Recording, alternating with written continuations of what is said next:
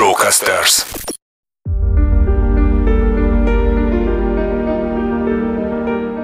Érezted már, hogy többre vagy képes, mint amit most csinálsz? Hogy nem akarsz többé megalkudni? Hogy eleged van a másoknak való megfelelésből? Ha igen, akkor jó helyen jársz. A nevem Bolya Imre. A Karizma podcastet hallgatod. Célom, hogy rátalálja benned rejlő karizmára, hogy a legtöbbet tud kihozni az életedből. Magabiztosság, tudatosság, fejlődés. Kezdhetjük?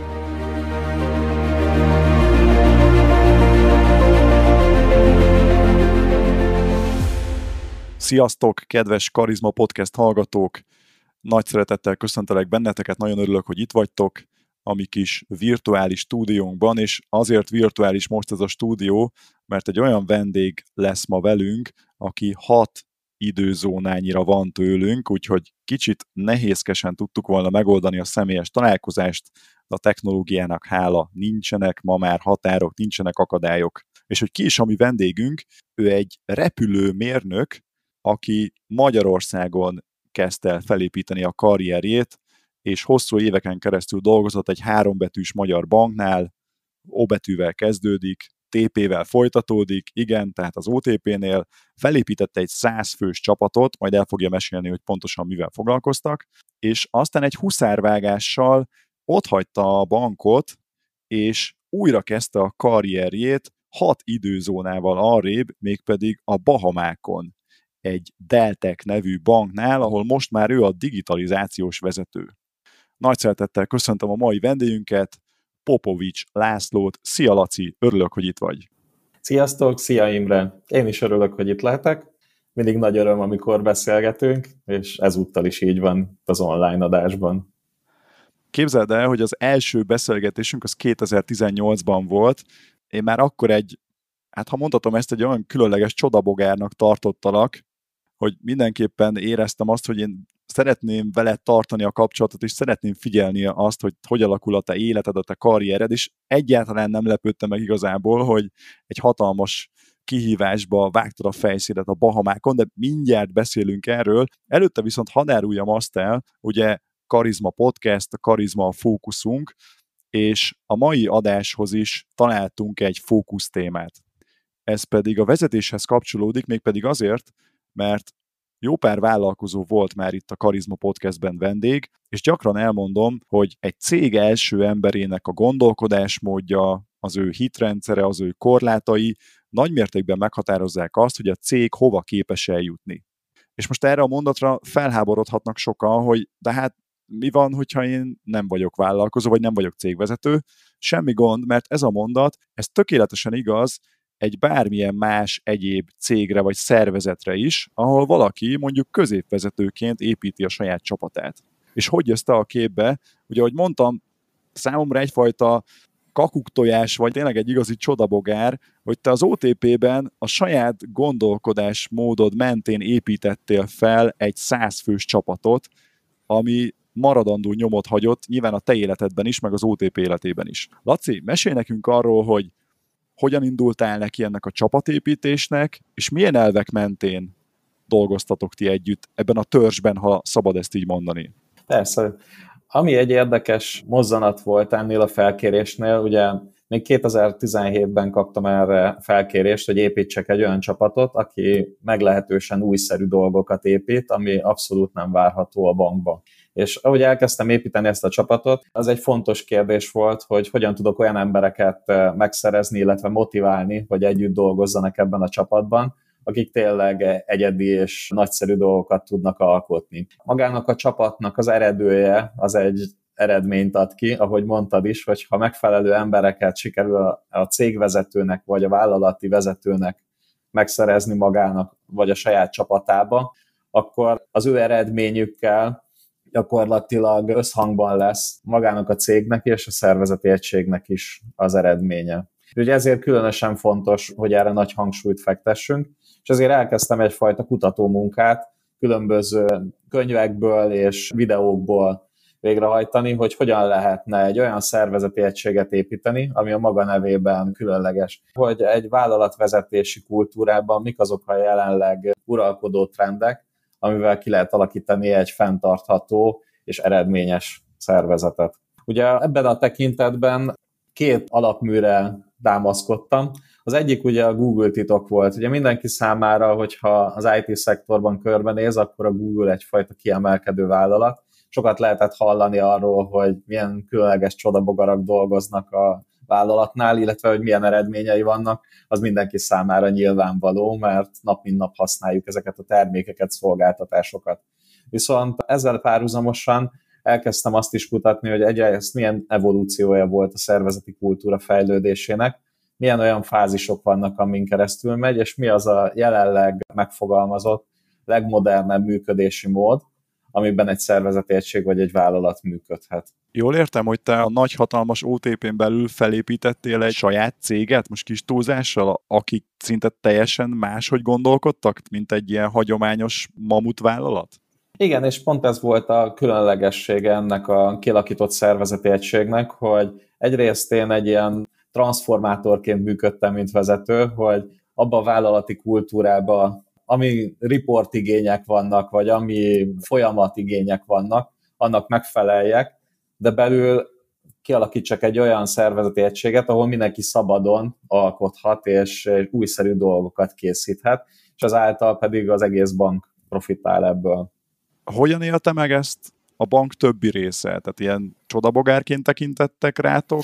Ez egy érdekes, mert eleinte mindenki úgy állt hozzá, hogy hát játszanak csak, nem számít, majd neki mennek a falnak egy fél év után, és akkor folytathatjuk az eddig megszokott életmódunkat. Viszont én azt gondolom, hogy az eredmények azért egy-két év távlatában most már nem megkérdőjelezhetőek, és ezáltal senki nem kérdezi meg, miért indultunk el ebbe az irányba. A szervezeti egység, én azt gondolom, hogy most már olyan rendszereket üzemeltet, amik a banknak meghatározó elemei. Tehát mondhatjuk úgy is, hogy ezek nélkül nem lenne életképes a bank. Mondasz néhány konkrét eredményt, vagy rendszert, vagy gondolkodásmódot, nyilván ami belefér a publikusan megosztható információk köré, és nem üzleti titok. Persze, főképp az azonnali fizetés körében dolgoztunk, ahhoz készítettünk egy olyan újszerű egyenlegkezelő rendszert, ami Európában is egyedülálló. Ugye ami a különlegessége, hogy tényleg valódi 7x24-es módon üzemel, tehát az összes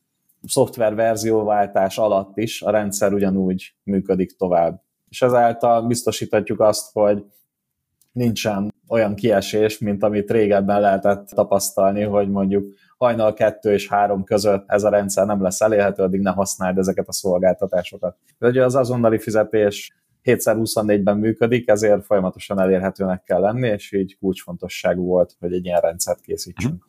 Tehát ez valójában a hozzád, illetve a te csapatodhoz kötődik, hogy ez a rendszer mai napig működik megbízhatóan. Igen. Az elmúlt két évben még ott voltam a bankba, azt tudom biztosan, hogy nulla másodperc kiesés wow. volt tervezett és nem tervezett. Csodás eredményeket értetek el, felépítettél egy saját csapatot, a saját gondolkodásmódod mentén, és mégis eltávoztál az OTP-től. Igen. Miért? Ez egy nagyon érdekes kérdés.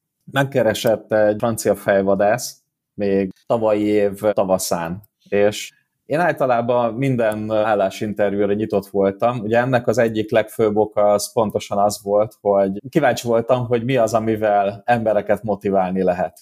Milyen az adott másik szervezetnek a kultúrája, és azt gondolom, hogy minél több interjún vesz részt az ember, annál több kulturális különbséget fedez fel, amit utána a saját szervezetével is tud alkalmazni. Mik azok, ami miatt te mondjuk nem fogadtál el egy állásajánlatot, és hogyan tudod ezt megakadályozni a saját szervezetedbe, hogy ne kerüljenek ilyen választás elé az emberek. Úgyhogy én interjúztam a Google-től, az Amazonon át, mindenféle extra vállalatig, voltak egész extrém helyekről is megkeresések, tehát Nigériától kezdve Mongólián át, Jamaikáig, mindenhonnan kerestek, de valahol mindig volt egy probléma. És gyakorlatilag ennél a cégnél találkoztam először egy olyan kulturális állapottal, ami számomra nagyon kedvezőnek tűnt. Ugye a legfontosabb szempont az az, hogy a teljes menedzsmentnél az összes vezetővel olyan szintű összhang volt az első beszélgetés után, hogy száz százalékban mindenkivel együtt tudok dolgozni. És azt gondolom, hogy ez egy nagyon ritka dolog. Milyen szempontok voltak még, aminek köszönhetően döntöttél a bank mellett? Hát ugye egy nagyon fontos szempont volt az is, hogy a kutyámat el tudom behozni de ez volt az első ilyen no-go kérdés, hogy ha, ha kutyám nem tud utazni, akkor nem fogok jönni, de mondták, hogy semmi gond, ez, ez áthidalható, erre nagyon jó szervezők vannak, akik megoldják az ilyen jellegű problémákat. Úgyhogy miután a kutya eldőlt, onnantól már csak az interjúkon múlt az egész folyamat, és tényleg az utolsó emberig mindenki olyan karizmatikus, ami számomra szintén fontos, hogy inspirál a mindennapi jó munkához. Ami még fura, és ez főleg ilyen magyar kultúrában szocializálódott embereknél, amikor valaki nagyon kedves és nagyon nagy összhangba vagytok, akkor mindig azt keresed, hogy mi lehet a hátulütő, vagy milyen Igen. gondolatok lehetnek mögötte. De itt őszintén csak meg akarják oldani a feladatokat. Teljes mértékű bizalom van. Ami egy nagyon érdekes jelenség az itteni kultúrához, hogy volt egy hölgy, akinek gyakorlatilag a helyére jöttem. Őt áthelyezték egy másik munkakörbe, és az ő feladatkörét kaptam meg de ő volt mégis az első ember, aki az első hétvégén körbevitt minket a szigeten, hogy megmutassa a szigetüket, hogy milyen itt élni, hova érdemes elmenni, miket érdemes megnézni. Én azt gondolom, hogy ilyennel azért otthon ritkán találkoznánk. Tehát akkor nem kezdett el dárcozni a fotódon előre, hanem épp ellenkezőleg segítőkész volt. Wow. Igen, és mindenki ilyen. Tehát a nagyjából én azt gondolom, hogy ez a sziget kultúrája, hogy mindenki segítőkész és nyitott. És ez egy nagyon fontos dolog, hogy olyan bizalmi közegben csöppensz, ahol nem azt kell figyelned mindig, hogy ki akar hátba szúrni, hanem tényleg kitáltad az asztalra, amilyen problémáid vannak, amit meg kell oldani. És mindenki azon fog dolgozni, hogy ezt megoldja. És azért, hogyha jól sejtem, akkor ezt nem minden esetben tapasztaltad az előző banknál. Nem. Én azt gondolom, hogy ez valamelyest az otthoni kultúrának is része. Uh-huh. Talán ez az egyik olyan indok, ami miatt rászántam magam erre a váltásra. A másik, ami számomra egy nagyon fontos indok, én azt gondolom, hogy ha az ember folyamatosan csak ugyanabba a környezetbe dolgozik, akkor előbb-utóbb elveszti a kreativitását. És épp ezért egy teljes környezeti megújulás az számomra nagyon nagy előny volt. Ugye másrészt, ahogy az ember kezd belefáradni az otthoni közegbe, az előbb-utóbb a saját egészségén is meglátszik. Úgyhogy nekem egyfajta ilyen egészségügyi környezetváltozásra is szükségem volt, ami számomra fontos. Ugye rengeteg biológiai paramétert én folyamatosan nyomon követek a szervezetemmel kapcsolatosan, és ezek egyértelmű jelzést adtak, hogy itt muszáj lesz váltani. Azért gyorsan megnéztem a térképen, volt tippem, hogy merre vannak a Bahamák, de ha valaki most hallgat minket, és nem tudná, rögtön fejből segítünk. Kuba fölött vannak a Bahama szigetek, és Floridától délre. dél délre, így van. Jól sejtem, hogy ti a fő szigeten éltek, ugye? Vagy ott, Igen. ott élsz? Mhm. Ami egy érdekes, hogy itt maga az ország az 700 szigetből áll. Ennek ellenére nagyon kevés az, amit laknak, úgyhogy rengeteg lakatlan sziget is van, aminek főképp a milliárdosok örülnek, akik el akarnak bújni így a tömeg elől. Úgyhogy nem egy esetben találkozni hírességekkel is, akik itt vásárolnak szigetet. És mekkora ez a sziget, amelyiken ti laktok? Illetve hány lakosa van, picit mesélsz róla, hogy hogyan tudjuk ezt elképzelni? Azon kívül, hogy feltételezem nagyon kellemes az időjárás, és talán magas a páratartalom is. Hát az időjárás az nagyon kellemes. Egyébként ez is egy érdekes dolog volt így az interjú során, hogy két dolog, ami számomra egy nagyon személyes kapcsolatot teremtett. Az egyik, hogy én mondtam, hogy még soha nem jártam ezen a szigeten. És akkor mondták az interjú folyamán, hogy akkor vesznek nekem egy repülőjegyet, foglalnak szállást, nézzem meg, milyen a környezet, éljem át, hogy tudnék-e itt folyamatosan dolgozni és élni. Ami azért azt gondolom, hogy egy ritka esemény, és nyilván a döntésemet megerősítette. A másik, ami egy nagyon érdekes interjúbeszélgetés volt, amikor a tulajdonosával beszélgettem a banknak. Helyi Csányi Sándorral? Hát más, mert ugye ő teljes mértékben tulajdonosa a banknak. Wow. Nem részvény tulajdonos úgymond a bankban, hanem teljes mértékben magánkézben lévő uh-huh. bankot üzemeltet. Ugye majd róla is beszélek bővebben, mert azt gondolom, hogy egy nagyon érdekes jelenség, főleg így a pénzügyi szektorhoz képest. De neki az interjú során az első kérdés az az volt, hogy a feleségem hogy fogja megélni. És ritka az, hogy erre is odafigyelnének egy vállalatnál. Legtöbb esetben az van, fizetünk eleget, jöjjél, aztán jó lesz, örüljél, de az, hogy a környezeted is hogyan határozza meg a saját teljesítményedet, illetve hogy te oda tudjál fókuszálni száz százalékban a munkádra, ennél ez egy fontos dolog. Ennyire empatikus munkáltatóval én még nem nagyon találkoztam. És azóta is az első kérdés majdnem minden megbeszélésem, hogy és a feleségem hogy van. Nagyon szimpatikus. Ja, amit szokott mondani a főnököm, ez egy nagyon vicces dolog, happy life, happy wife. Exactly, igen, ezt hallottam már, és tényleg van benne valami, azért legyünk őszinték. Igen. A bankban ott csak bahamaiak, nem is tudom, ez a jó kifejezés, tehát hogy, hogy helyiek dolgoznak, vagy szintén van sok international, tehát nemzetközi vezető is, munkatárs hozzád hasonlóan. Ez egy érdekes dolog, mert magán a szigeten nagyjából 5% a fehér lakos.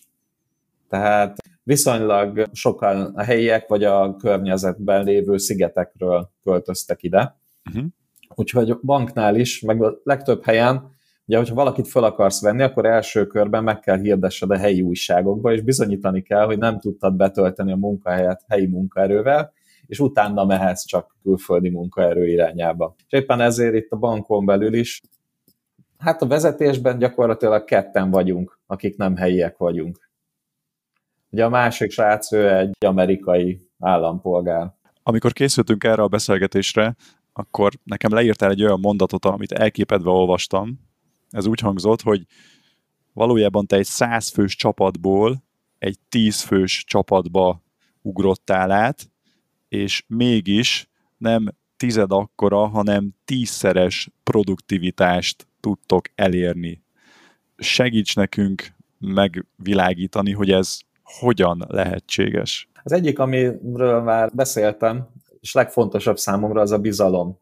Tehát nekem a főnököm is elmondta, hogy ő nem akar beleszólni abba, hogy mit hogyan csinálok, ő szeret nyugodtan aludni, és az neki egy megnyugvás, hogyha nem zaraggatom a saját témaköreimmel, hanem csak csinálom. Úgyhogy ezáltal nagyon gyorsan tudok haladni. Uh-huh. Bármilyen döntést meg kell hozni, azt majdnem, hogy egy személyben meghozhatom.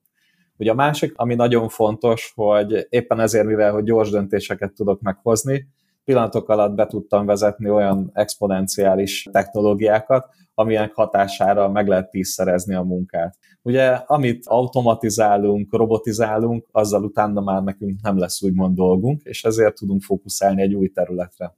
Azt gondolom, hogy ezeknek az eszközöknek a bevezetésével lehet igazán hatékonyan felépíteni egy működést, és azáltal, hogy ilyen támogató környezetben vagyok, azt gondolom, hogy sokkal gyorsabban tudunk haladni. Ez az exponenciális technológia kifejezés, ez nagyon megtetszett nekem. Mondasz nekünk néhány példát erre? Persze, az egyik legfontosabb, amivel most már egyre több ember találkozik, a mesterséges intelligencia. Ennél is látszik, hogy maga az, ahogy a mesterséges intelligencia fejlődik, az így egy exponenciális folyamat.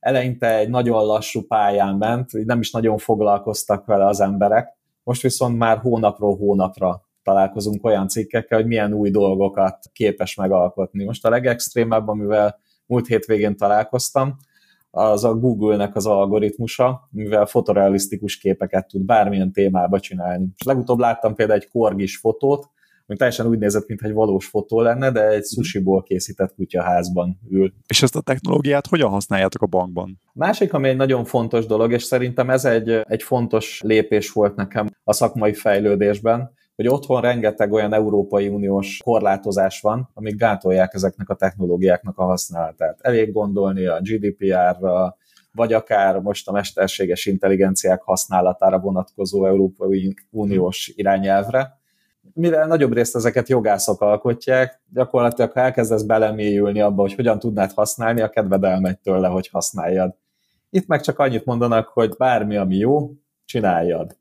Tehát most hétvégén is például csináltam egy arcfelismerő algoritmust, amit majd a kollégáknál szeretnék használni. Ugye abból a szempontból is jó, hogy látjuk, hogy ki jött be az épületbe, ha valaki idegen van, akkor ezt jelezni tudja a rendszer, ha meg egy kolléga jön, akkor köszön neki, megkérdezi, hogy van, figyeli az állapotukat, és ezáltal ad egyfajta hangulatstátuszt, hogy ki mennyire jó kedvű. Ugye ez az arcfelismerés mellett az arcmimikát is figyeli, ami által visszaigazolja, hogy most tényleg jó kedve van, vagy éppen valami miatt aggódik a kolléga, és oda kéne rá figyelni. Egyébként, ha most összehasonlítod a delteket, tehát a bankot, ahol dolgozom, mondjuk az OTP-vel, akkor van lényeges elmaradásunk szerinted? Technológiai szempontból? Ez hogy, hogyan jellemeznéd? Ez egy érdekes, mert magán a szigeten a technológiai szint, én azt gondolom, hogy egy ilyen 10-15 évvel átlagban el van maradva. Viszont van.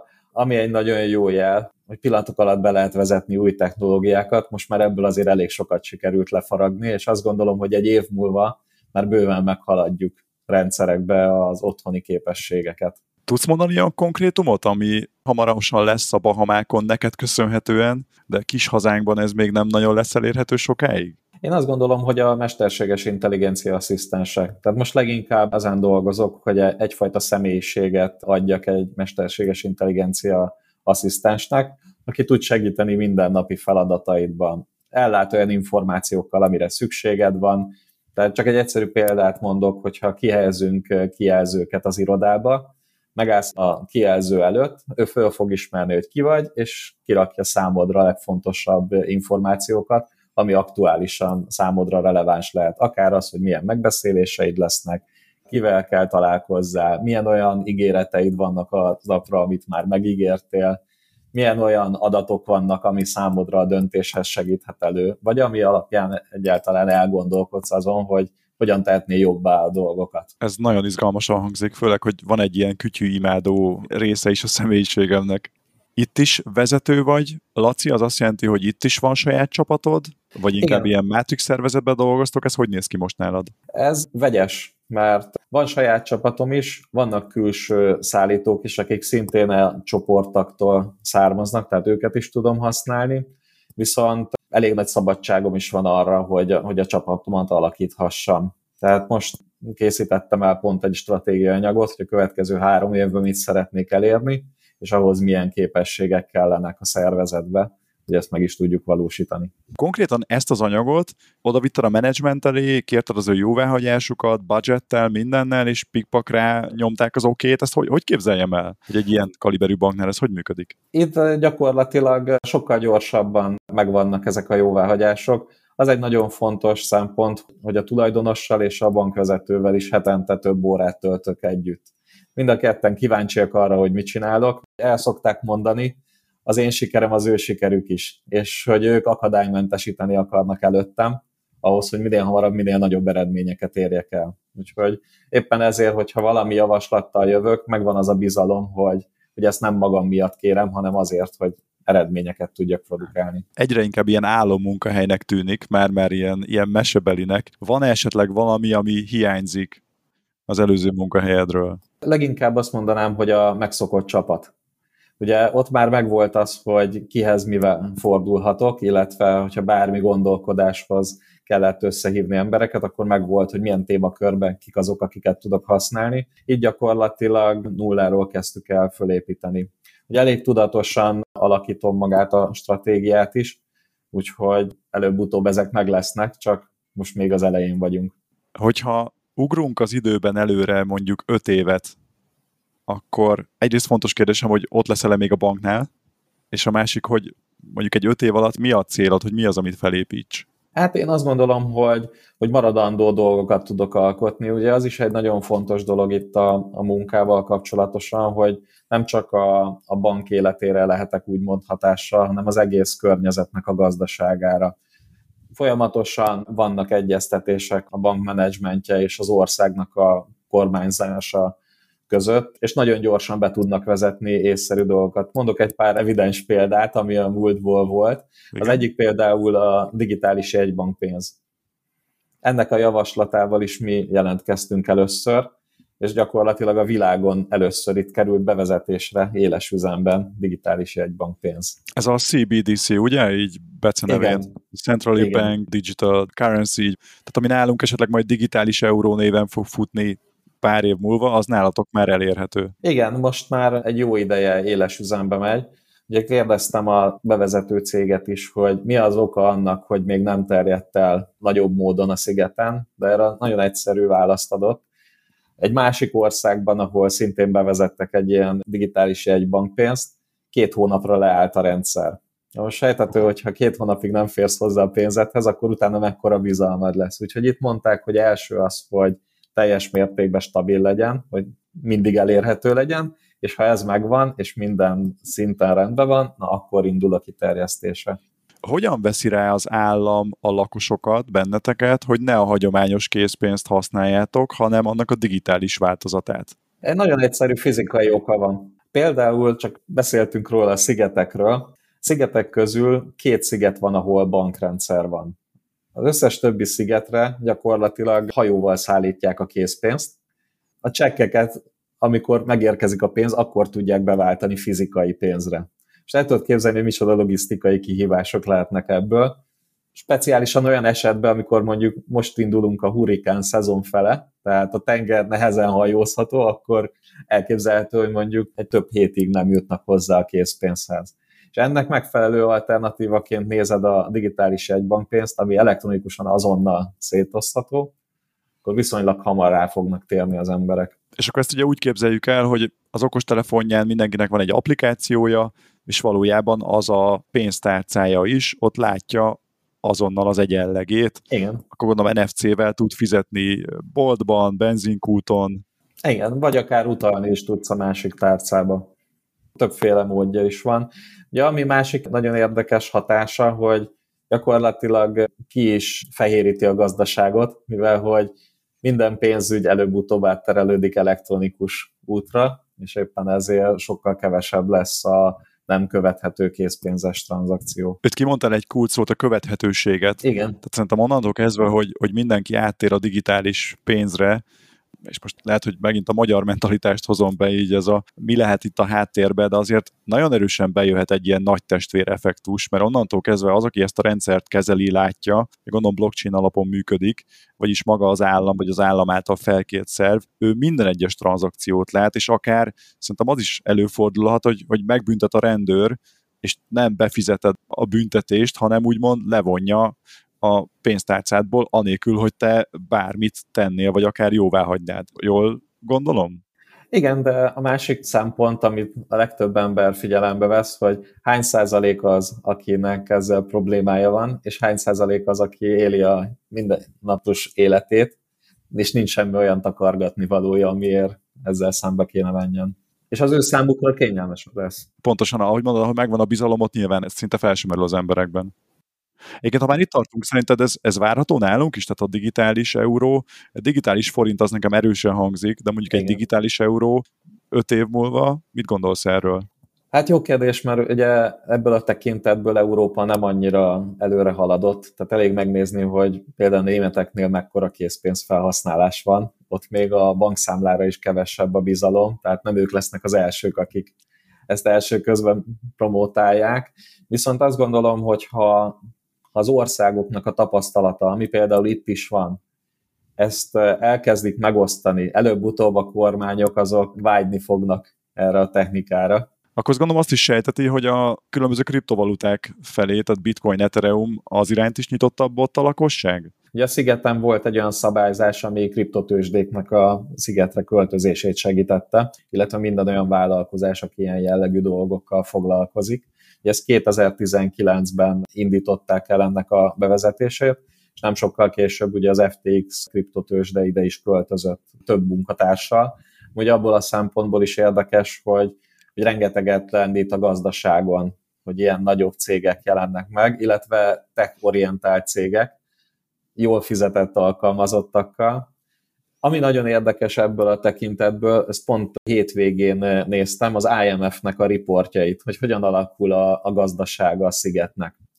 És azt látom, hogy az elmúlt két évben például megfelezték a munkanélküliséget. Tehát egyre több embernek van munkája, és nagyon-nagyon durva módon csökken. Ezzel szemben ugye a GDP az meg extra módon megy felfele, tehát ahogy látom, a szigeten egyfajta ilyen jóléti kultúra kezd kialakulni. Laci, mesélsz itt nekem IMF reportról, mesterséges intelligenciáról, kriptovalutákról. Honnan ez a mérhetetlen tudásvágy, amit érzek benned? Lexikonok vannak benned, amiket folyamatosan töltögetsz, ez hogy működik? Nem, én, én azt gondolom, hogy a, a legfontosabb eszköz, amit én annó megtanultam használni, az az internet volt. Tehát, hogy az internetről minél több információhoz hozzájussak, és most már sikerült így a forrásaimat úgy tökéletre fejleszteni, hogy napi szinten minden releváns híre eljut hozzám. Másik, ami szerintem nagyon fontos most ebben, hogy a cég elkezdett átalakulni egy professzionális nemzetközi vállalatcsoportá, és rengeteg komoly szaktekintét hoznak ide a szigetre. Most az igazgató tanácsba például bekerültek az amerikai tőzsdének a vezetői, akkor Bill Gates családi ügyvédi irodájának a vezetője is most már itt dolgozik. Wow. És olyan nemzetközi tapasztalat van ezeknél az embereknél, amivel otthon nem nagyon találkoztam volna. Az első találkozásunkkor is éreztem, hogy egy elég különleges gondolkodásmódod van, mindseted. Most ez még inkább megerősítést nyer mondtad, hogy sokat olvasol az interneten, de, de hogyan formálódott ez a mindseted? A szüleid hatása ez valójában, vagy volt egy nagyon lelkes tanárod gimnáziumban? Ez középiskolában alakult nagyon sokat. Informatika tantárgyban gyakorlatilag nulláról kezdtem el magam képezni, és így a saját tanulási módszeremmel elsajátítottam egyfajta komolyabb informatikai hátteret, ami a mai napig segíti a munkámat. Ez az, ami legtöbb esetben ilyen csodabogárként is kezelnek, és ez egy pont, amiről még nem beszéltem, viszont érdekes itt a cégnél. Egyik kollégám az interjú során megkérdezte, hogy oké, okay, és ha nincs csapatod, akkor is meg tudod-e csinálni, amit szeretnél. És mivel, hogy ugye van gyakorlati tapasztalatom a legtöbb technológiával, hogy mondani szoktam, szinte teljes spektrumon az informatikában, mondjuk egy négyes szintet meg tudok ütni a tízes skálán, ami ahhoz elegendő, hogy a feladatokat elvégezzem, és rengeteg olyan dolgot meg tudok magam is csinálni, ami, ami nyilván lehet professzionálisabban is, hogyha egy célirányos szakember hozok be a feladatra, viszont a nincs meg az elégséges közötti szintet ezzel át tudom hidalni. És milyen az élet a Bahamákon a munkahelyen kívül? Mesélj! Ez volt, ami, ami számomra a legnagyobb meglepetést hozta. Ugye ezt több ismerősöm is megfogalmazta, hogy ahova az emberek többsége így tíz napra utazik el egy évben, én most ott töltöm az év nagy részét, és arra gyűjtök, hogy tíz napra hazautazzak Magyarországra. Úgyhogy minden nap ilyen szempontból olyan, mint egy nyaralás. Tehát reggelente rendszeresen a kutyámmal kimegyünk a fehér homokos tengerpartra, futunk egyet, nagyon élvezi a kutya is, mert ilyenkor ugye leveszem róla a pórázt, aztán szabadon rohangálhat a homokban. A másik, ami meg az esti rendszeres program, hogy esténként ugye tőlünk nagyjából 20 méterre van a tenger, mikor végzek a munkával, lemegyek, úszok egy pár kilométert, aztán indulhat az este. Mondtad az elején, hogy te nagyon figyelsz az egészségedre is, ilyen mindenféle dolgokat mérsz, sőt Igen. most az ugrik be, hogy még amikor itt Magyarországon éltél, mert akkor is láttam, hogy te ilyen kicsit ilyen Wim Hof jelleggel, ilyen jeges fürdőket vettél.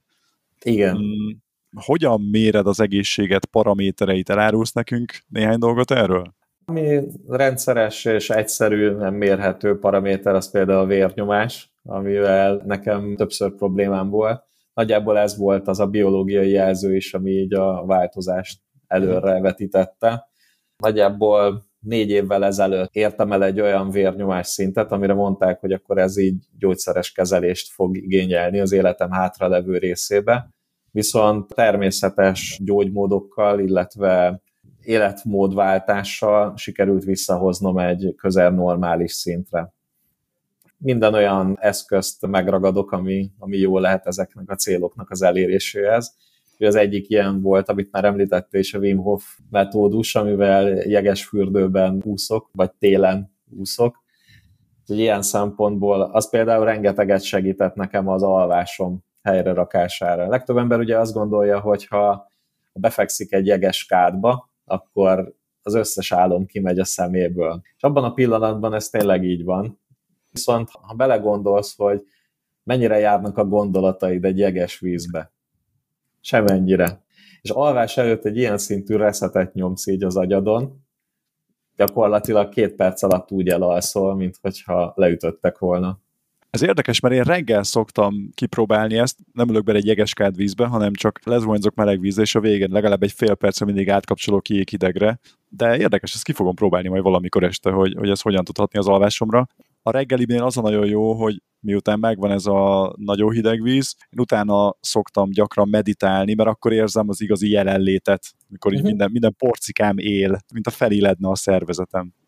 Igen, ezt többen is alkalmazzák. Van egy francia maratonfutó, aki, aki rendszeresen így kezdi a napját, és ő is megerősítette, hogy minden sejtje szinte felrobban, olyan hangulatba kerül. Ugye itt is sokat mosolyogtunk azon, mikor megérkeztem februárba, hogy mondták a helyiek, hogy most még nagyon hideg a tenger.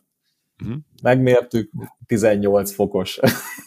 túl meleg inkább, nem? Igen. Úgyhogy itt, a, amikor mondják, hogy ők is hideg vízzel zuhanyoznak, azért azt másképp kell kezelni, mert itt azért ilyen 18-20 fokos a hideg víz is. Mennyiben más a, a kultúra ott a Bahamákon? Tényleg meglepő volt ez a segítség.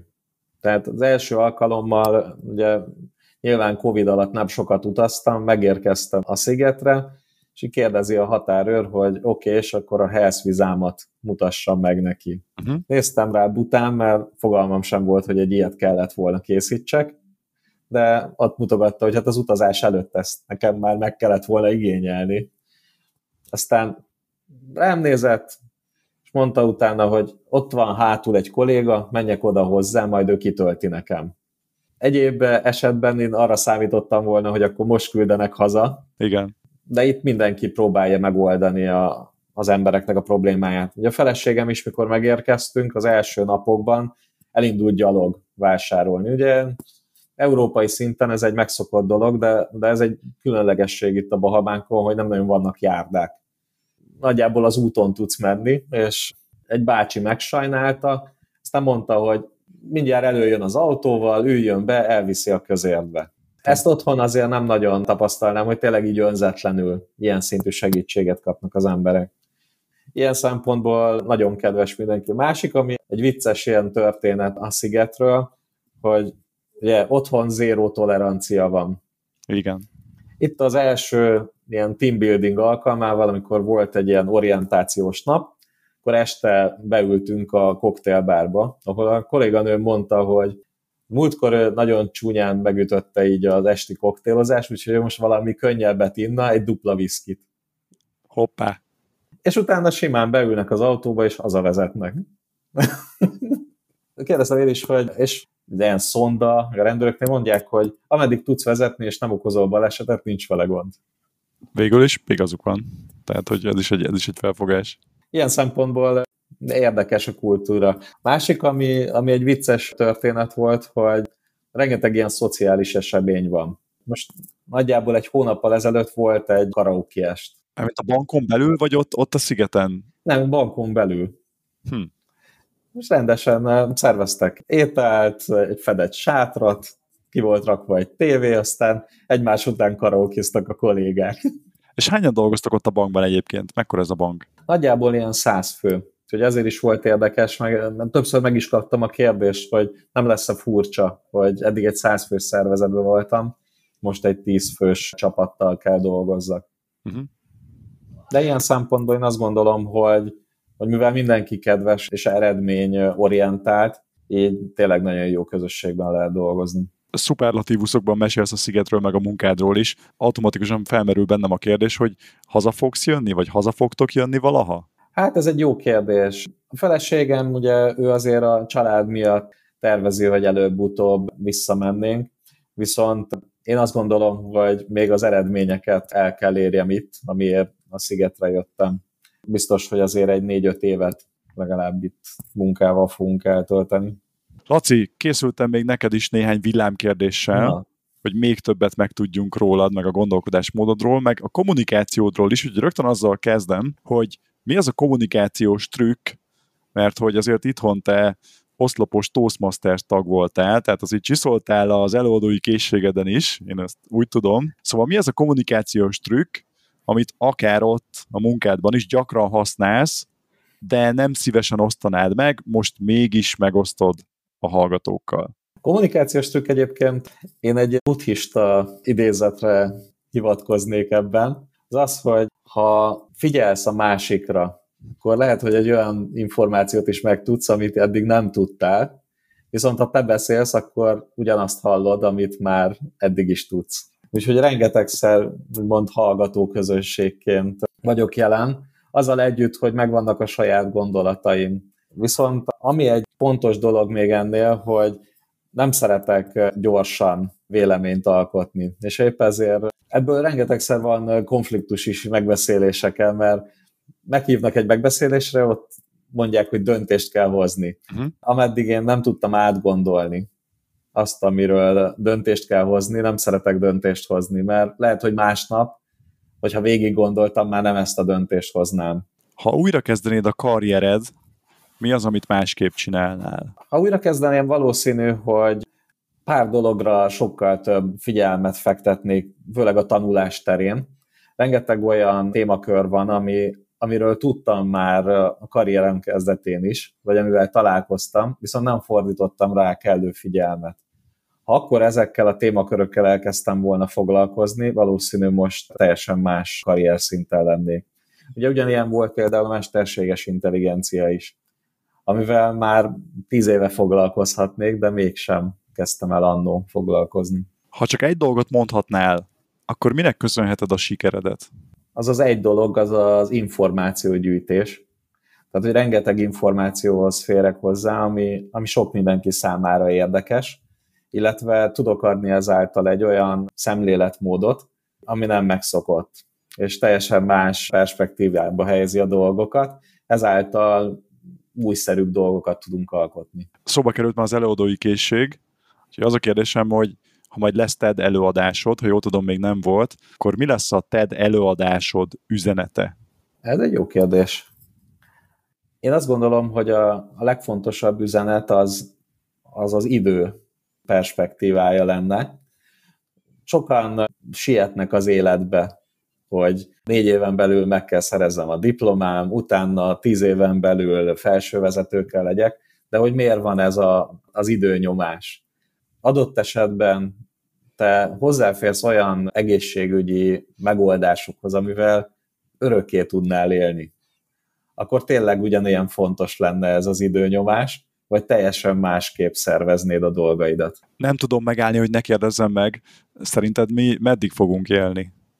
Most a, a tudomány szerint nagyjából 150 év, ami elérhető, viszont folyamatosan ezt bővítik. Úgyhogy amit megfogalmaztak egy tudományos konferencián így tavalyi év végén, az, hogy nagyjából 2040 lesz az az idő, amikor az első ember lesz, aki örökké élhet. Hú, ezt most meg kell emésztenem, azt ez elképesztő. Te szeretnél örökké élni egyébként? Én azt gondolom, hogy rengeteg dolog van, amit meg tudnék csinálni, és éppen ezért ez egy érdekes gondolat volt az egyik kutatónál, aki az életkor hosszabbítással foglalkozik. És ugye őtőle kérdezte a fia, hogy mekkora gond lesz ebből, hogyha ha mindenki örökké élhet, akkor túlnépesítjük a szigetet. Ugye erre mondta a kutató is, hogy más azért az, amikor a halál úgy következik be, hogy nem vártad, és más az, amikor egy tudatos döntés, hogy neked már nincs több teendőd a Földön. Ez egy külön podcast adást megérne ez a téma, de nagyon örülök, hogy ezt is így bedobtad. És akkor az utolsó villámkérdésem, hogy mi az, ami igazán feltölt téged? Leginkább, hogyha valami újszerű információhoz jutok.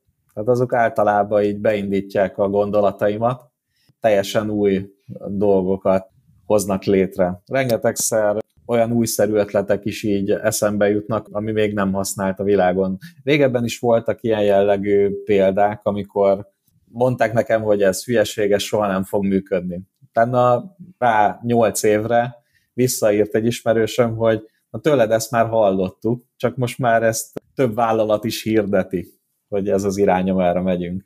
Hú, Laci, elképesztő, amiket meséltél és amiket hallhattunk most tőled. Felmerült bennem, hogy egy ilyen álom munkahelyre hogy lehet bekerülni? Van -e esetleg valamilyen nyitott pozíció, hogyha valaki szeretne veled együtt dolgozni, lehetséges ez egyáltalán? Segíts! Biztos, hogy most a cég az elég erősen fejlődni fog. Ugye, ahogy említettem is, a, a stratégiát azt nem régiben készítettem el, és ennek elég erős része lesz a képességek fejlesztése, úgyhogy hamarosan a LinkedIn-en ezeket el is kezdem hirdetni.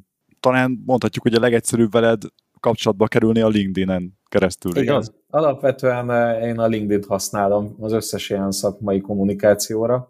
Ugye minden social media platformnak megvan a maga szerepe, ezért is szoktunk mosolyogni rajta, amikor picit összekeveredik, picit átmegy a Facebooknak a szórakoztató tartalma a LinkedInre, vagy pedig a komoly cikkeket elkezdik megosztani a Facebookon. Laci, van-e még benned valami olyan gondolat, amit mindenképp megosztanál a Karizma Podcast hallgatóival? Igen, egyetlen egy dolog, amiről így gondolkoztam, hogy még nem beszéltünk. A cégnek a tulajdonosa. Aha, igen. És ugye ez egy érdekes momentum volt, amikor vele először beszéltem. Nem tudom, hogy hányan emlékeztek, az Inspector Gadget című Bigy, Bigyó felügyelő? Azt hiszem, felügyelő így, volt így a magyar magyarul, igen. De kifejezetten a rajzfilm. Uh-huh. Történetesen a banknak a tulajdonosa az a producer, aki ezt a rajzfilmet készítette. Ő egy iszonyatosan kreatív ember, aki a művészvilágból jön, és azért is érdekes, hogy, hogy ugye ő üzleti és művészeti vonalon kreatív, én technológiai vonalon, és nagyon komoly beszélgetéseink vannak így minden héten, hogyan váltsuk meg a világot. Be fogjuk majd linkelni az Inspector Gadgetnek egy leírását, vagy lehet, hogy egy videóját, és minden egyes dolgot, amit említettél, könyveket, CBDC-t, ezekről mind teszünk majd jegyzetet a karizmapodcast.hu-ra, hogy a hallgatóink ott is tudjanak még tőle tanulni ezáltal. Laci, nagyon szépen köszönöm ezt a beszélgetést, és ha jól tudom, ugye neked munkanap van, és, és Igen. most eb- ebédidő? Hogy is tartunk? Hát nagyjából ebédidő. Ugye ezért is vicces, mert a ebédidő van, de a francia tulajdonos és általában kihagyja az étkezés napközben. Ugye ez is az egészséges életmódnak egy része, hogy ilyen 16 órás bőtöket tartunk napi szinten. Úgyhogy múltkor már így meg is gyanúsítottak a helyi kollégák, hogy ez biztos valamilyen európai dolog. Nem eszünk. Jó, akkor szerencsére nem vettük el az ebédidődet. Köszönöm szépen, hogy beszélgethettünk egy nagyon jót, és sok sikert kívánok neked a, a terveid megvalósításához, és az meg külön egyfajta büszkeség, ha mondhatom, hogy egy magyar honfitársunk ilyen messzire el tud jutni, és ilyen sikereket tud elérni, ilyen hatással lehet ott a szigetre, és ezáltal ki tudja, lehet, hogy egyszer még hazatérsz, és majd ezt a hatalmas tudást, ezt itthon is fogod tudni kamatoztatni. Igen, ez egy egy nagyon jó zárószó, mert azt gondolom, hogy rengeteg olyan híres nagy magyar név van a történelemben is, akik külföldre mentek, akár Párizsba rendszeresen kijártak, akár Londonba, hogy az ott lévő újdonságokat megtanulják, elsajátítsák, és utána ezt a tudást hazahozzák, és otthon is kamatoztatni tudják. Na, akkor meg is van a vízió, meg is van a terv. Köszönöm szépen, Köszönöm, hogy itt voltál velünk, szép napot kívánok neked, és köszönjük nektek is, kedves hallgatók, hogy itt voltatok velünk ebben a beszélgetésben. Ahogy mondtam, karizmapodcast.hu, ott megtaláljátok az adás jegyzeteit, illetve hogyha szeretnétek találkozni több podcast vendéggel még, velem is, és beleszólni a podcast jövőjébe, akkor nem a LinkedIn-re, hanem a Facebookra gyertek föl, ott van a Karizma Podcast csoport, oda lépjetek be, és rengeteg háttérinfót is megtudhattok. Ha pedig tetszett ez az adás, akkor kövessétek be a megfelelő platformon, és osszátok meg bátran, mert szerintem lenyűgöző volt, ahogy hallhattunk a Bahamákról és erről a, erről a majdnem szinte tökéletes munkahelyről. Köszönjük szépen, hogy velünk voltatok, Köszönjük. találkozunk a következő adásban, addig is a legjobbakat mindenkinek, sziasztok! Sziasztok!